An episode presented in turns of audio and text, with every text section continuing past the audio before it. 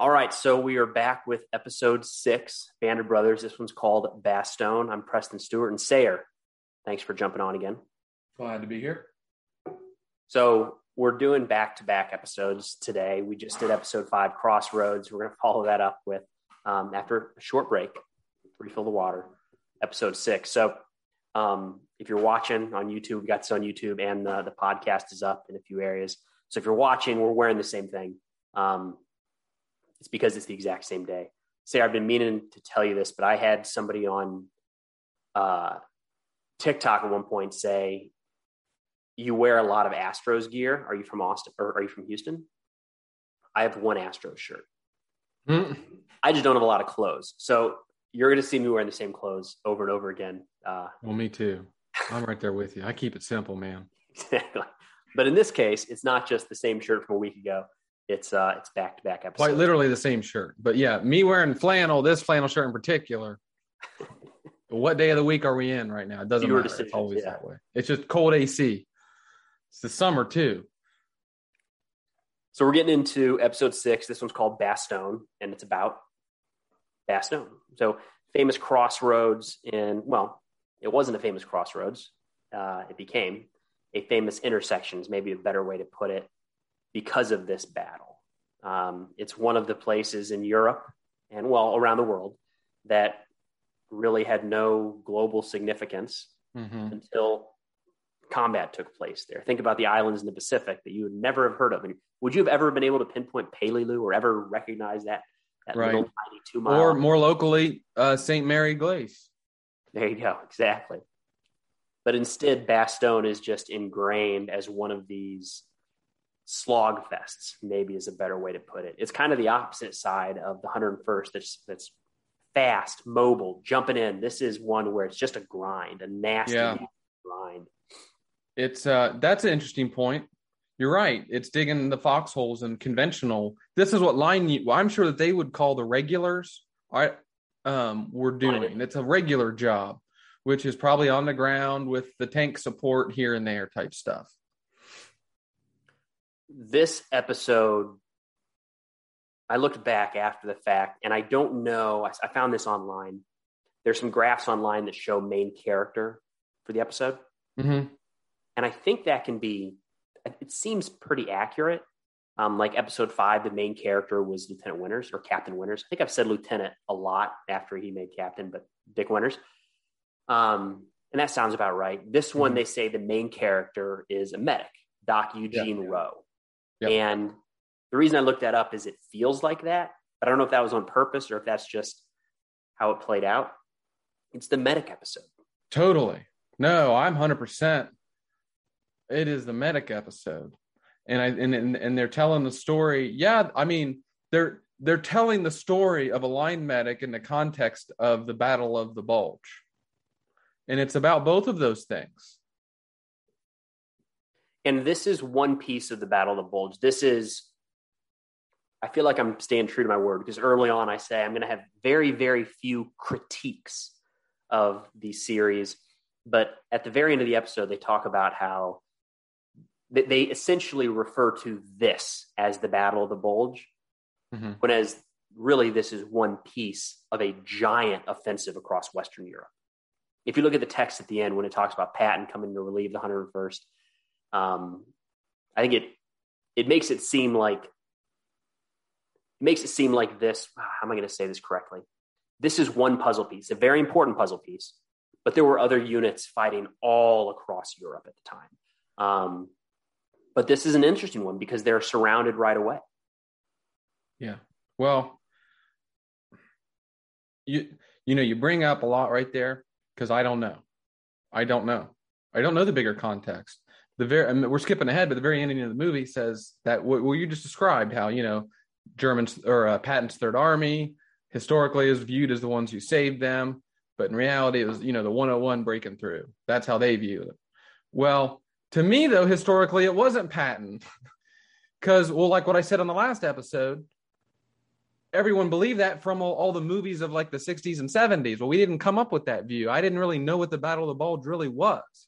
When I was 16, 17 years old. So my association is with the 101, which I think is yours. And what you're just saying is, well, not really. You actually had Patton's Third Army that was doing some big stuff too. And there's a piece to the pie. That's the campaign, by the way, you know, where everybody's on the board and, the, and everyone's a piece to it. Um, and I really don't know. I do know I will brag about that. My great uncle was under the Third Army, and I have a handgun that he captured in a leather holster. It's a really, yeah, it's a Fabrique. It's not a Luger. It's a Fabrique Nationale FN. They make you know FN around now.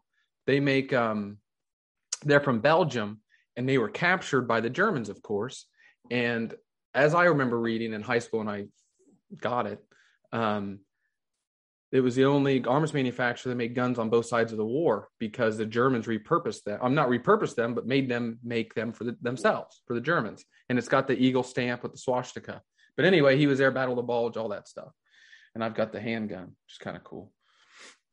So to back it up at a high level here, just to paint the historical picture, the the issue with Bastogne is that think of it like the hub of a wheel with all the spokes coming into it. Mm-hmm. And you can even see it today if you look at a map and look at Bastogne. It's not as clean as you know the wheel of a bicycle with all the spokes, but it's the same idea. I want to say it's an 80 to 100 mile stretch north and south. And Germany's coming from the east, moving west. And there's this 80 to 100 mile stretch where there's not really a hub like Bastogne, except for Bastogne. Mm-hmm. So for German armor and, and mechanized tracked vehicles to really move quickly to the west towards Antwerp, they need these intersections to be able to spread out and move at a rapid pace. They they can go cross country, they do go cross country, but nowhere near as efficient doing that. And some of these forests you just plain can't get armor through. Um, so Bastogne is important. The reason that they're surrounded, you would say if they're surrounded, then who cares, right? They lost the Germans are moving behind them. They were able to get light vehicles. They were able to get infantry behind them. They weren't able to move. They weren't able to move through the town and actually take over those roads and spokes the wheel. Then there, even bigger picture, there's some controversy as to whether or not the Germans should have just ignored it and gone around instead of trying to hammer through and actually annihilate the 101st and other units. The 101st made up a little over half of the units in Bastogne, but there were quite a few others there. Mm-hmm. Um, there's there's an argument to be made that Germany should have said, "Fine, you can have the town. We're going to shift directions." As essentially that they made it into something more critical than needed to be, and then lost that fight. Yeah, that's interesting. Um,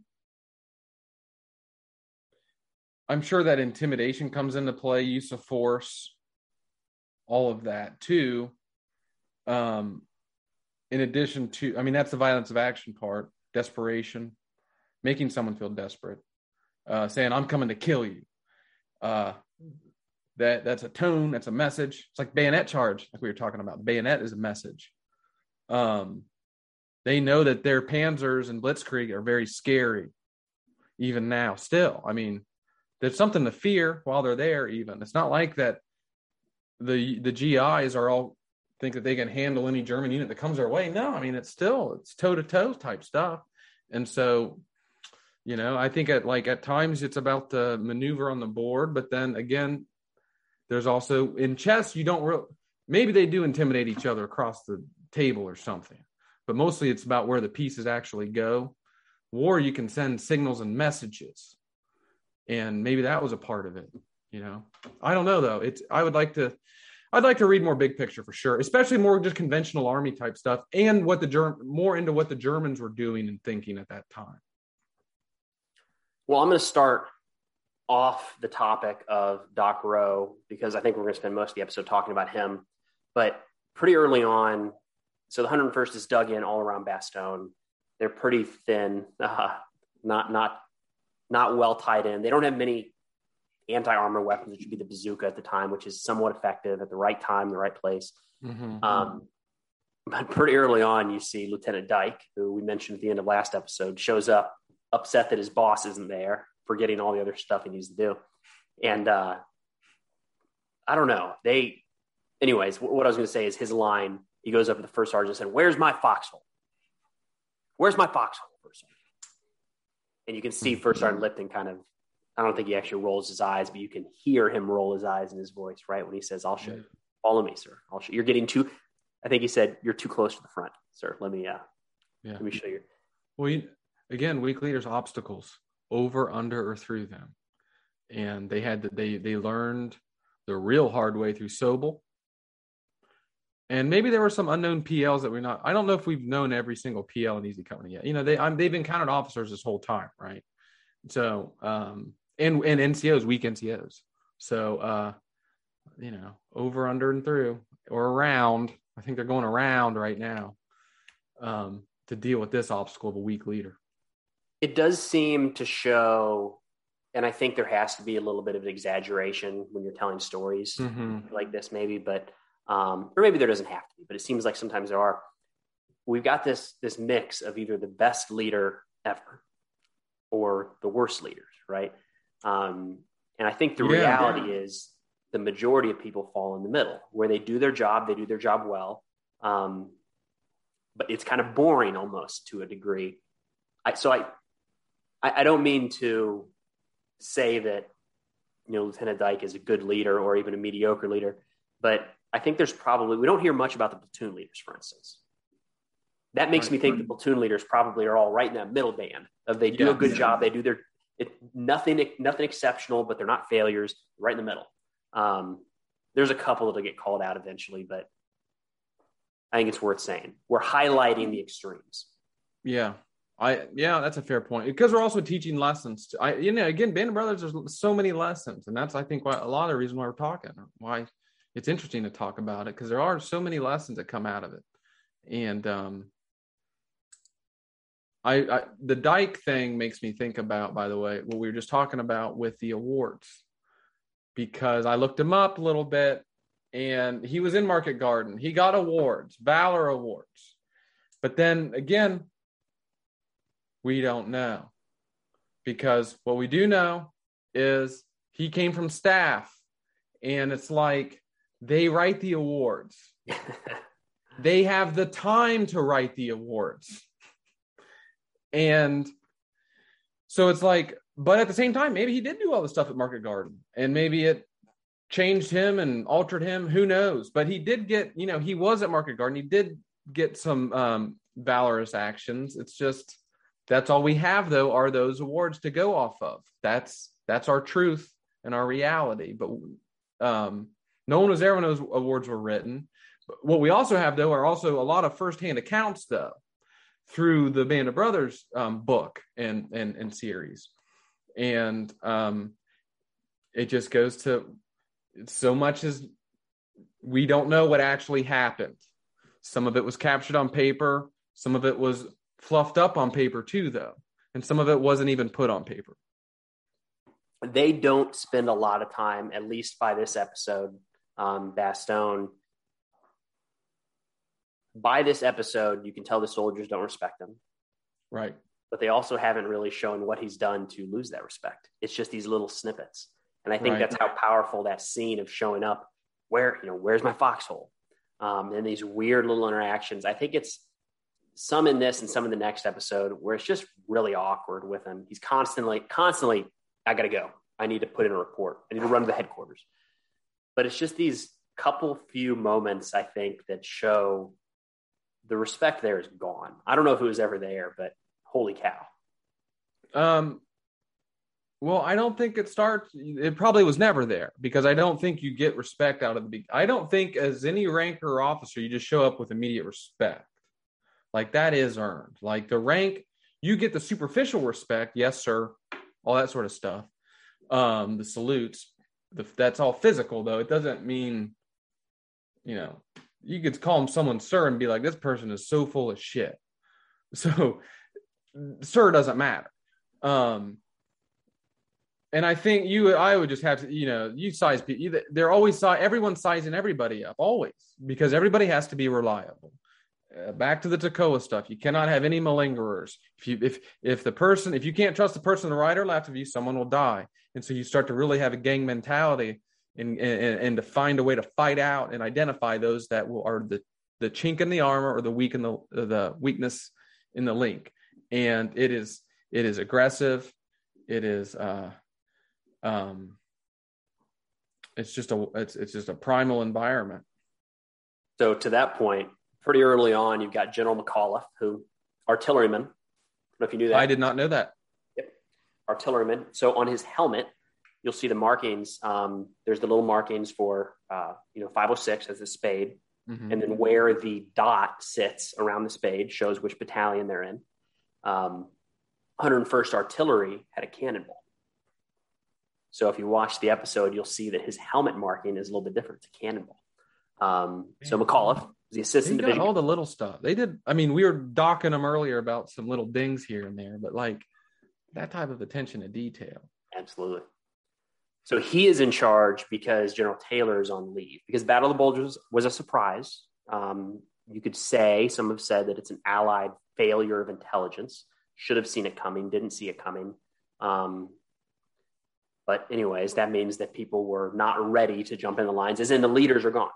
I have a question for you, Mr. Warman, history man. So, like campaigns, traditional campaigns died down over the winter. Armies wintered, right? Like the Roman armies, that type of stuff. What I'm talking about, they wintered, and then you have the summer campaigns. We had some, you know, we had spring fighting season, and it closed up in the fall. Massive fighting. Um, winter was pretty mild here and there. There were no campaigns, though. You know what I mean? Like and my question is when you said it wasn't supposed to be fighting in this era in the 40s, was it so was was winter normally kind of downtime or were they still kind of always fighting and doing campaigns? You see what I mean? Like in World yeah. War One, I, I don't even know. I mean, were they I think they were still going at it except for those little truces. There was no winter break, as I understand it. Right. I mean, they'd play seasons as best they could. And I mean, especially if you look on the Eastern Front, it never stopped. There was fighting 12 months out of the year. There's never really a time where everything just comes to a standstill. Yeah. What's happening on the Western Front, though, is Market Garden was attempted in September of 44. So that was going to be the big jump, and it didn't work. So they kind of pulled back and decided they had to do this slow trudge in across France, through parts of Belgium, into Germany. So it's not that they've stopped for the winter, but forward progress has slowed quite a bit because it's going to be so much easier come spring. Hmm.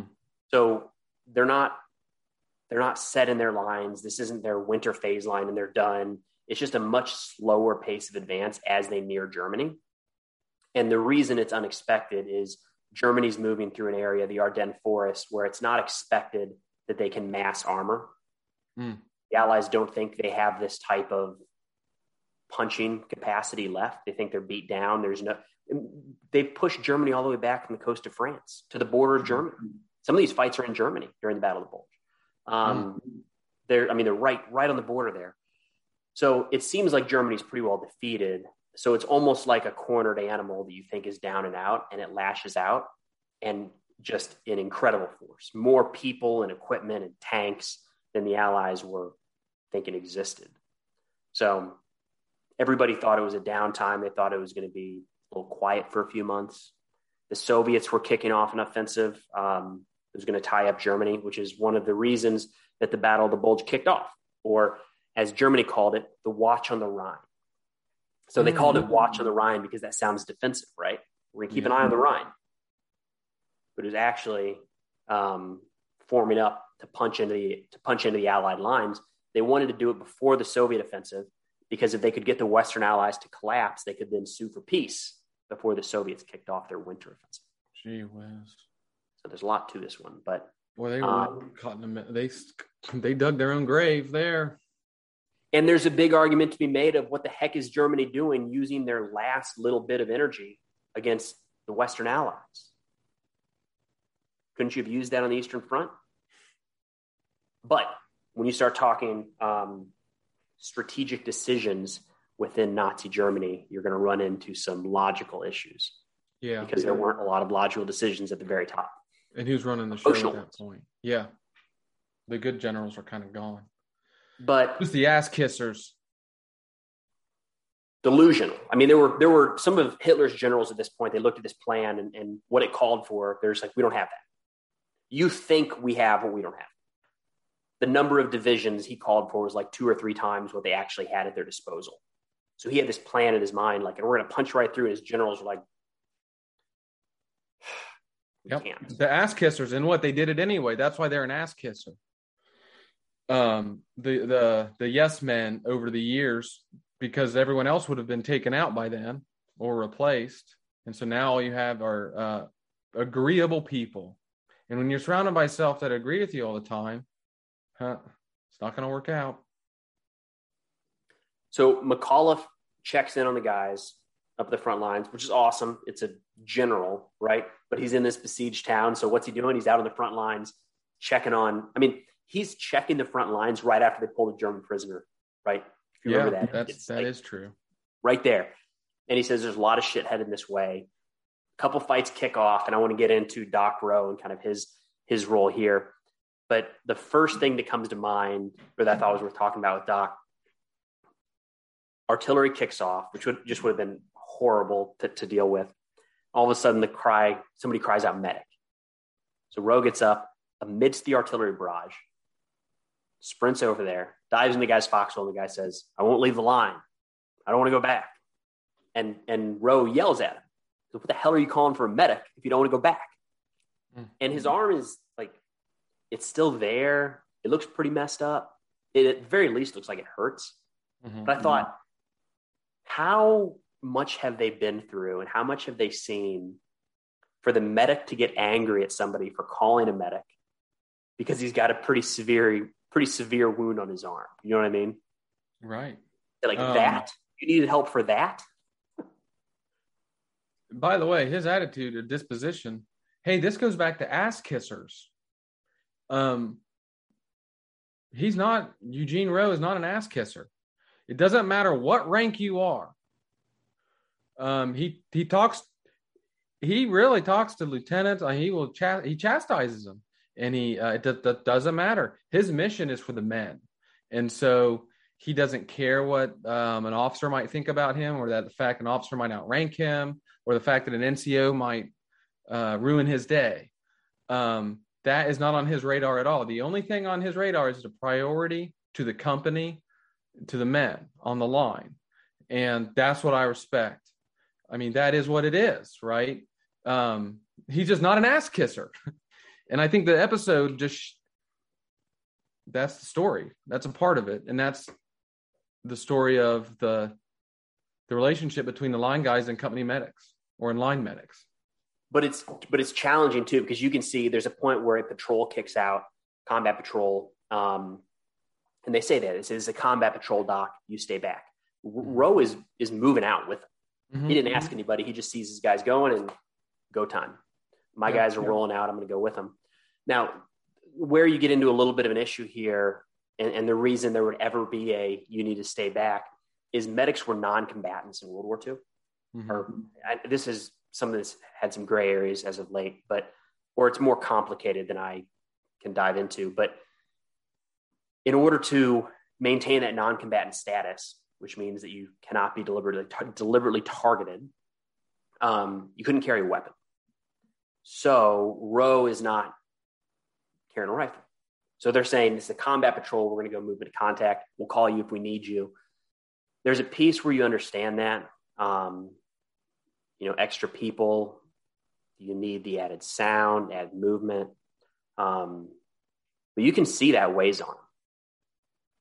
I mean, if you remember that part in the episode, he just sits down right where he is up against the tree and just stares blankly in the direction they, they came from. That's interesting. I never thought about it like that, to be honest. Because I know what you're talking about with him kind of squatting by the tree. Um, hmm. Yeah, I never thought about that because I feel like what they're saying to him is like, we're trying to protect you. Like, Mm. this is a combat patrol. We're doing a combat thing. You don't even have a freaking gun, and you're not, we can't let you, we're trying to get shot so you don't have to, type thing. Like, and then if we need you, they're saying they're the ones who are going to get shot, and they're saying, I don't want the medic right by me. And if that happens, we'll send a runner and you can come get my bloody stumps. You think in their self interest, they would want the medic. They're about to go fight some Germans. One would think, in a logical sense, one would want a medical professional, not even professional, but in a worst, in the best case scenario, you'd have a surgeon right behind you. You know what I mean? Like because as soon as you get hit, you can get get the bullet out. Um, but they're saying the exact opposite of that, at great risk to their own personal self.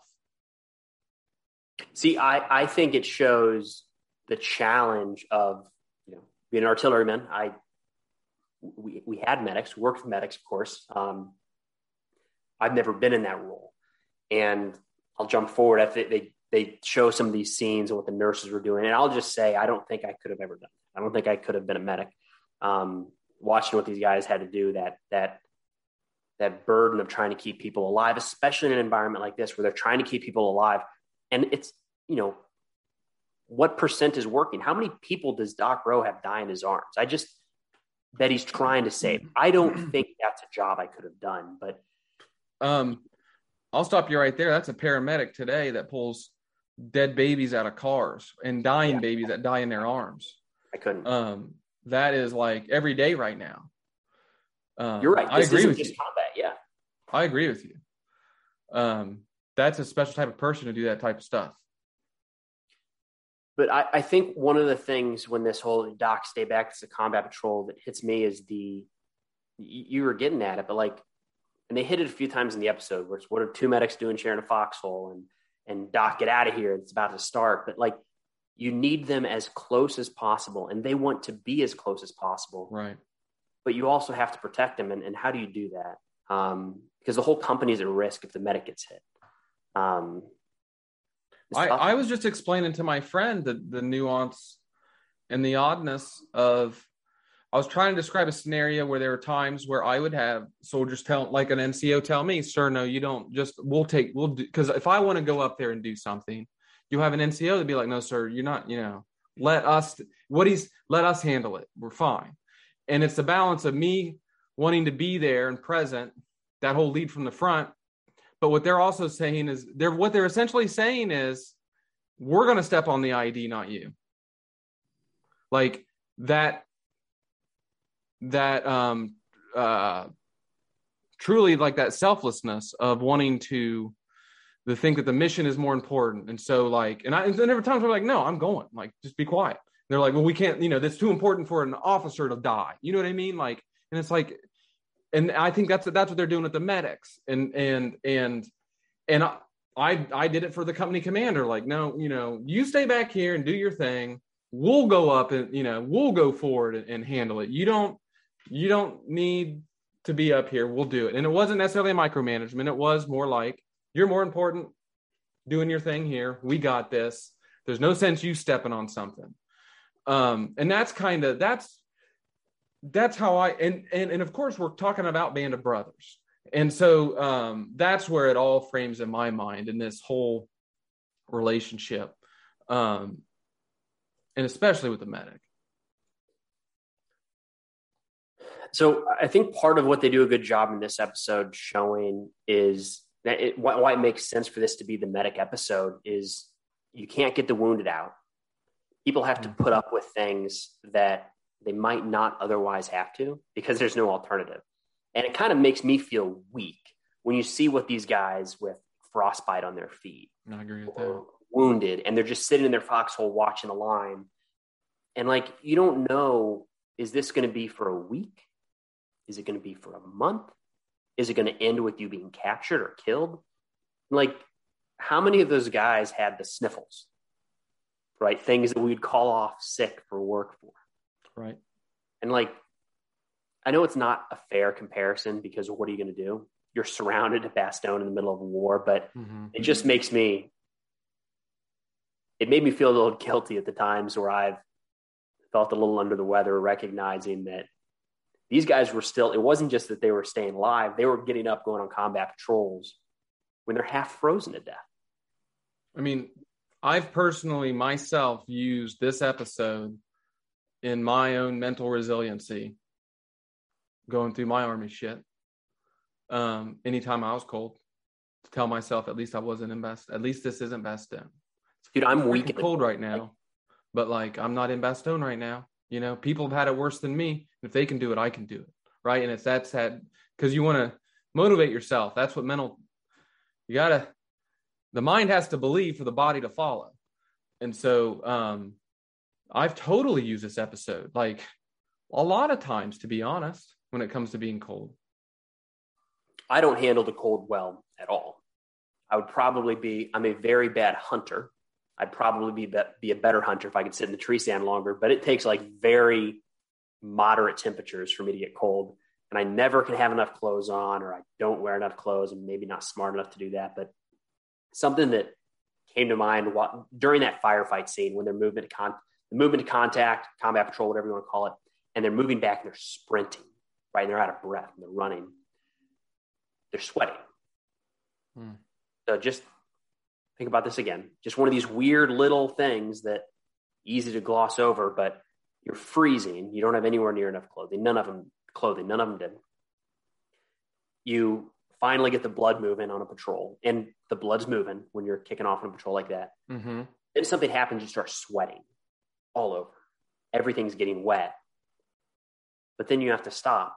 And it's not like you can slowly work your way back to the cold weather. You're just now outside mm-hmm. in negative degree temperatures and wet. Do it again tomorrow, right? Mm-hmm. Every time contact kicks off, like I don't care how cold you are, you know they're sweating. And that's what I never thought about that. That's a very interesting take. Those little things, man, they just make it horrible. Yeah. No, I mean that is totally right.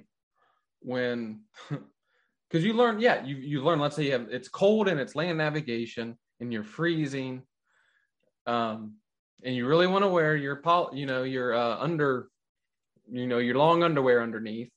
But as soon as you get moving, you start sweating your ass off, and as soon as you stop, you freeze. You're soaked. And I never thought about that with them. Like I'm looking at the cold sweat, the dry, or not the cold sweat, but the cold, um, dry coldness that you keep seeing. Like having to shave, breaking the ice, mm-hmm. that sort of thing. But that, what you're talking about, is just another level of misery to add to the equation. Because you're right, it's already bad enough to just have to sit in a tree stand out in Bastogne for 30 days uh, in in the middle of December. But to add, like, forget about even the shooting part, but just add the fact that you don't have the right um, thermal type wear and then you're adding in this sweating and sprinting, stopping, where you allow your old stuff to get wet and let it probably freeze on top of you is just it's terrible. The whole thing's because terrible. because you can't have fires. They didn't really every so often they do something in the in the series that I take for granted and realize I was waiting for them to explain it and they mm. didn't. They they kind of showed it Right. Anyways, they can't have fires. Right. Because fires put off smoke, maybe they can be seen. What it, it, triggers an artillery barrage because when you're looking out into a barren wasteland, you can't really exactly tell where the enemy is. But then you see a fire. There's a target. If you're a forward observer, perfect. We know there's somebody at least near that, and it's not entirely let's kill them because they're out in the open. It destroys morale. Hmm in temperatures like that, if as soon as they light a fire to try to warm up, it triggers an artillery barrage, they can't light a fire. That goes back to tone. It's not necessarily about where you are on the board, it's attitude. And that's creating fear and stuff. You're the boogeyman. The Germans are the boogeyman, and they have you surrounded.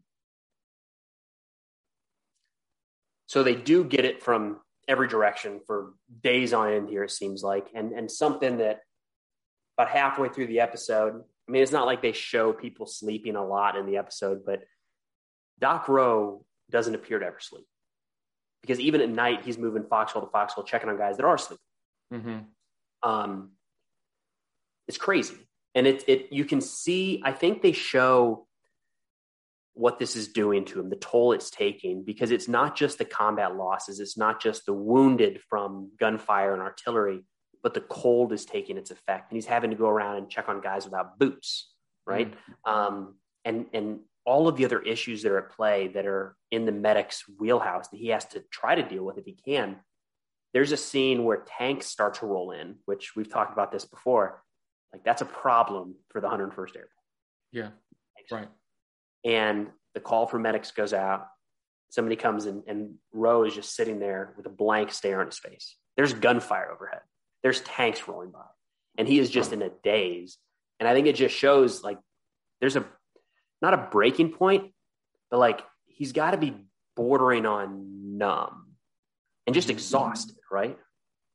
I mean, and that's a symptom of, you know, stress is like,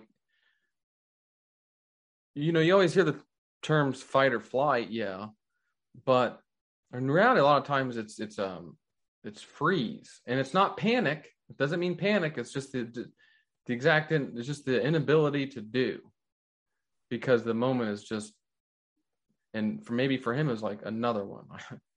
another one. You just can't do another one and then another one, you know. It's never ending.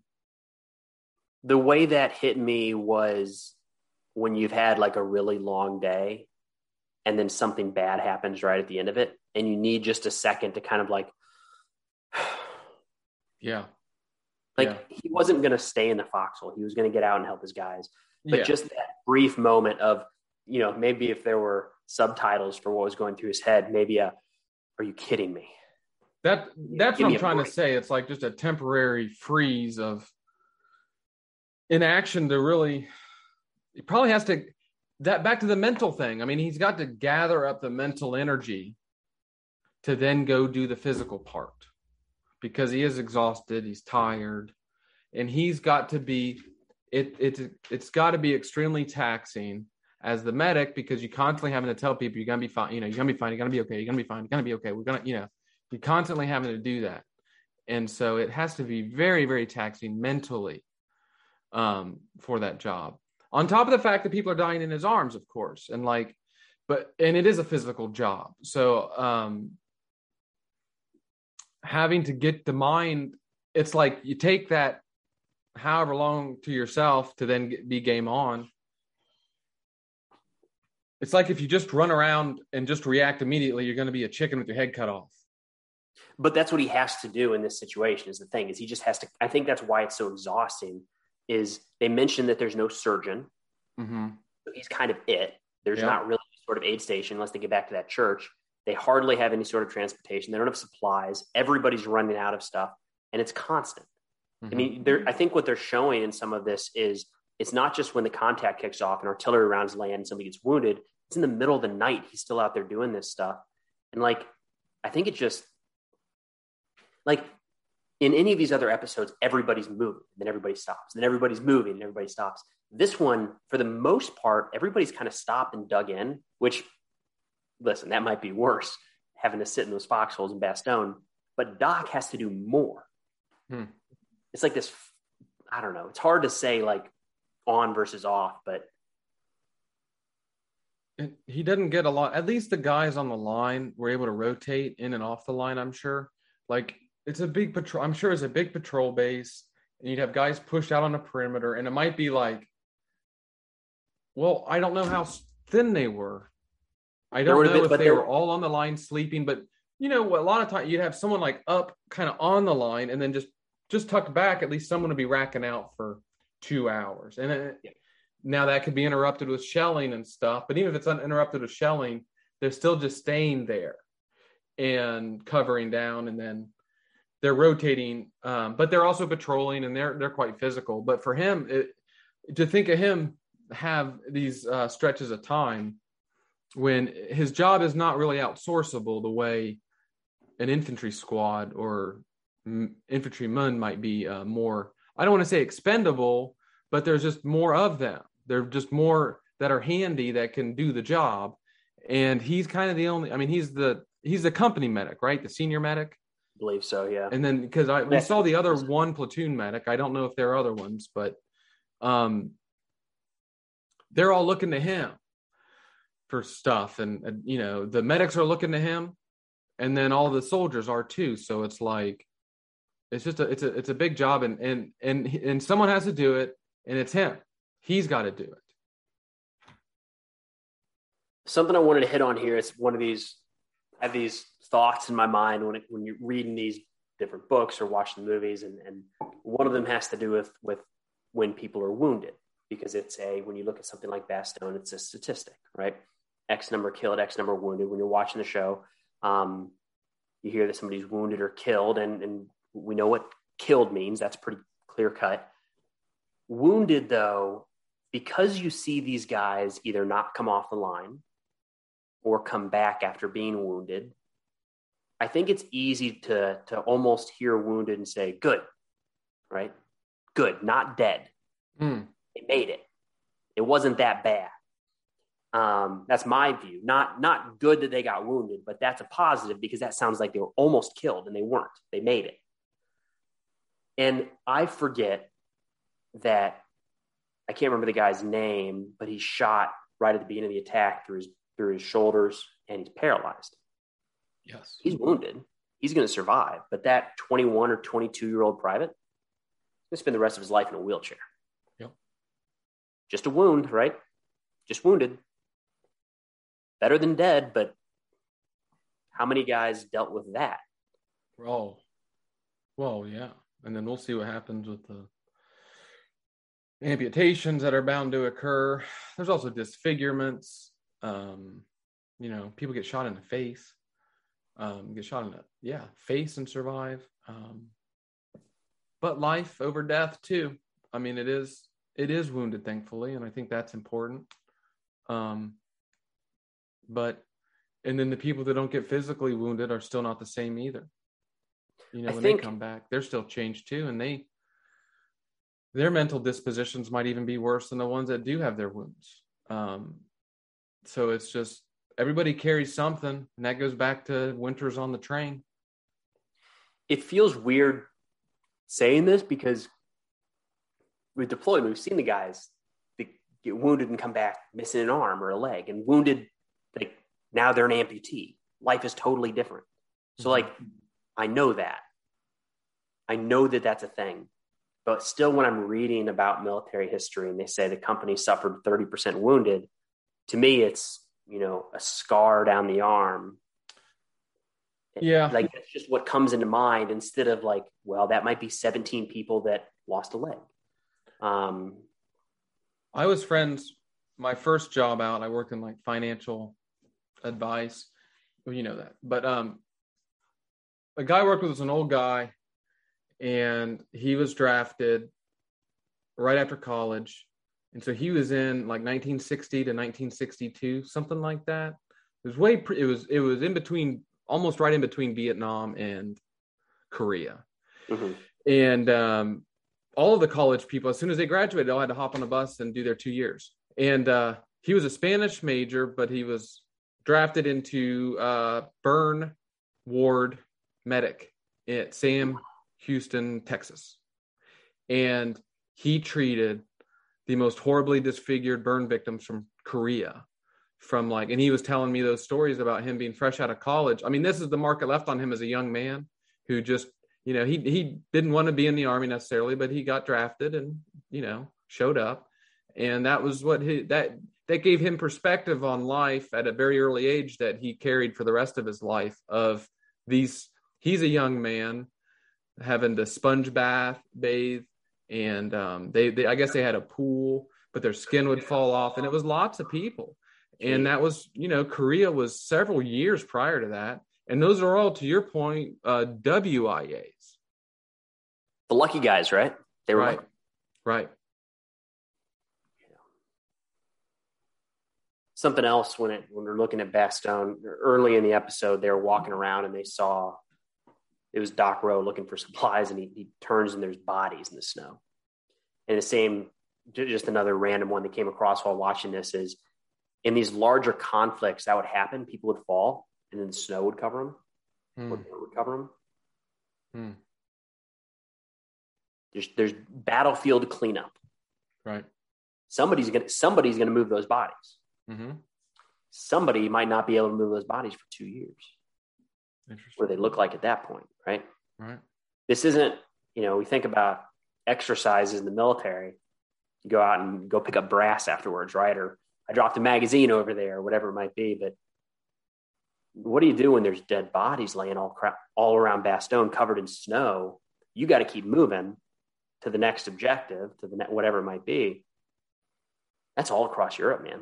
I mean, it's all across every theater. Um, well and it's almost they're lucky that it was winter that way the bodies weren't rotting because if they were rotting um, you're in war. I mean, what are you going to do? Pile them up and burn them or something because it's like waste. It's biohazard at that point too. Like think about that for real. Then you get the Pacific Theater.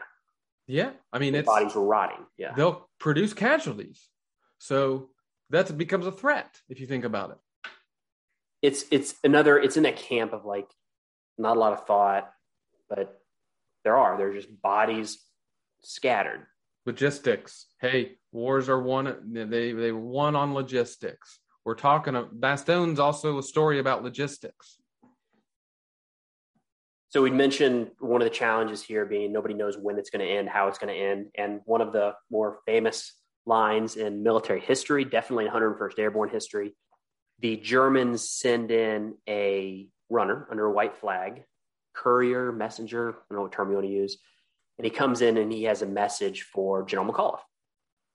And it says, surrender, and we won't annihilate your troops. We have you surrounded. Come on, you're cut off. It's the only honorable way. Surrender and you'll live.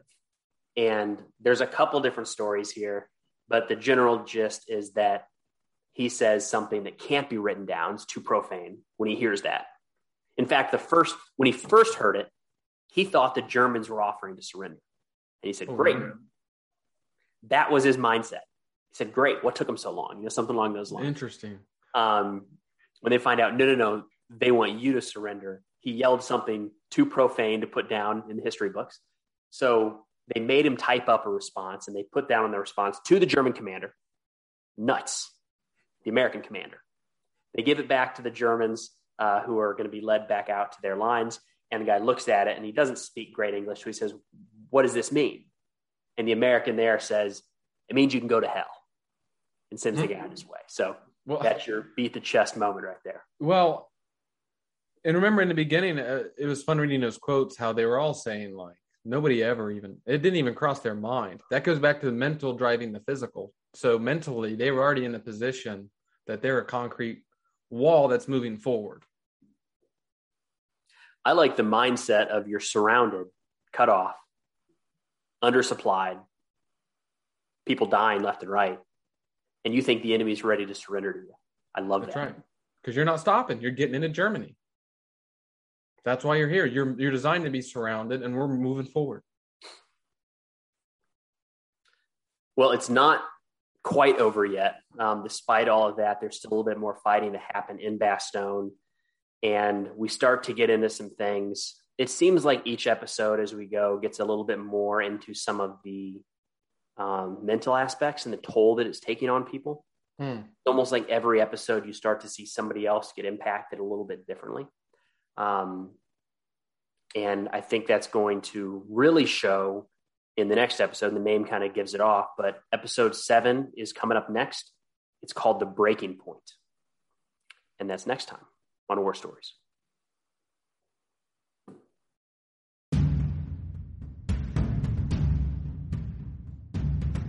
Hey, thanks for listening to War Stories. If you get a chance, it'd mean an awful lot if you could head over to Apple or Spotify or wherever you listen to your podcast and leave a review. It helps others to, to find the show. But thanks again for listening. We'll see you next time.